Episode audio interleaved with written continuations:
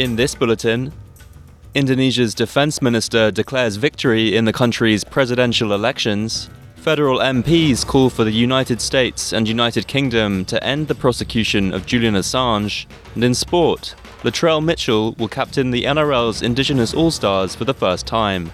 With the latest SBS News, I'm Penry Buckley. Indonesia's Defense Minister Prabowo Subianto has declared victory after early results show he's on course to become the country's next president. Early results show Mr. Subianto has already received more than 57% of the vote, avoiding a second runoff election. Rival candidates Anies Baswedan and Ganjar Pranowo have around 25 and 17% of the vote respectively, according to independent pollsters. Allegations of human rights abuses against the former General Subianto raised questions about his campaign but were largely ignored by younger voters. This supporter of Mr. Subianto was one of 200 million people who cast their ballot on Wednesday. My hope is to find a president who is sincere and honest, who is willing to fight for the people of Indonesia. In the world's largest single day election, the results will not be fully counted for several weeks. Federal MPs have called for the United States and the United Kingdom to drop their prosecution of Julian Assange ahead of a final extradition hearing in the UK. The House of Representatives passed a motion by 86 votes to 42 last night, urging the US and UK governments to allow Mr. Assange to return to Australia. The WikiLeaks founder will face the High Court in London next week in a final bid to prevent his extradition to the US on espionage charges. The motion was moved by independent MP Andrew Wilkie, who will travel to the UK for the hearing. Human rights lawyer Jennifer Robinson, who has been representing Mr. Assange, told the ABC they're at the sharp end of the case.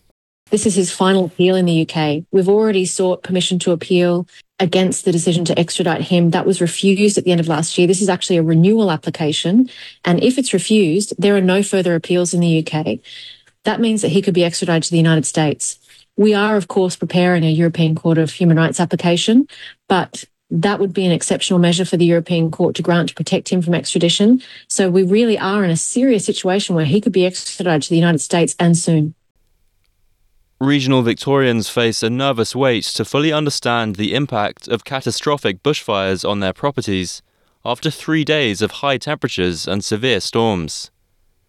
The fire threat has eased in most of the state after a cool change brought much needed relief yesterday, but out of control fires continue to burn at two national parks.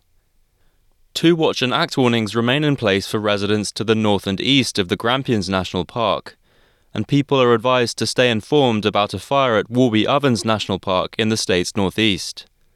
In Pomonal, as many as 30 properties have been destroyed, and residents have been told not to return home yet to check on their houses due to safety concerns.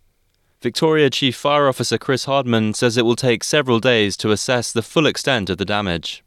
As access becomes uh, easier and safer, we will have impact assessment teams in and uh, we'll be able to uh, provide details on what the losses were. But, you know, it devastating impacts. Around 135,000 Victorian properties remain without power after storms caused what's been described as the largest blackout in the state's history. Of those still without electricity, more than 100,000 are in the eastern part of the state. Five regional hospitals are also running on generator power, down from 15. Authorities are rushing to prioritize fuel and power restoration to these sites, but they could remain disconnected for at least three days. There were widespread issues with the triple zero emergency line, particularly in Gippsland, after 39 Ambulance Victoria branches lost power. Authorities say the damage could take weeks to fully fix. A major Sydney gay and lesbian Mardi Gras event has been cancelled following the discovery of asbestos at its Parkland venue. More than 70,000 people were expected to attend the Rainbow Extravaganza Fair Day at Victoria Park in Camperdown in New South Wales on Sunday. While the organisers will continue to explore the relocation of Fair Day, they say it requires shifting and setting up stages and 200 food, retail, and community stalls in four days. and in NRL, Latrell Mitchell will captain the NRL's Indigenous All Stars for the first time tomorrow night. Mitchell's South Sydney teammate Cody Walker was set to captain the side against the Maori All Stars, but has pulled out of the clash with injury, opening the door for his colleague. Mitchell has Biripi, Wiradjuri, Worimi, and Gumbaynggirr heritage and will play in his sixth All Stars match since 2017. He says being able to captain is an honour that means everything to him. I'm Penry Buckley. This is SBS News.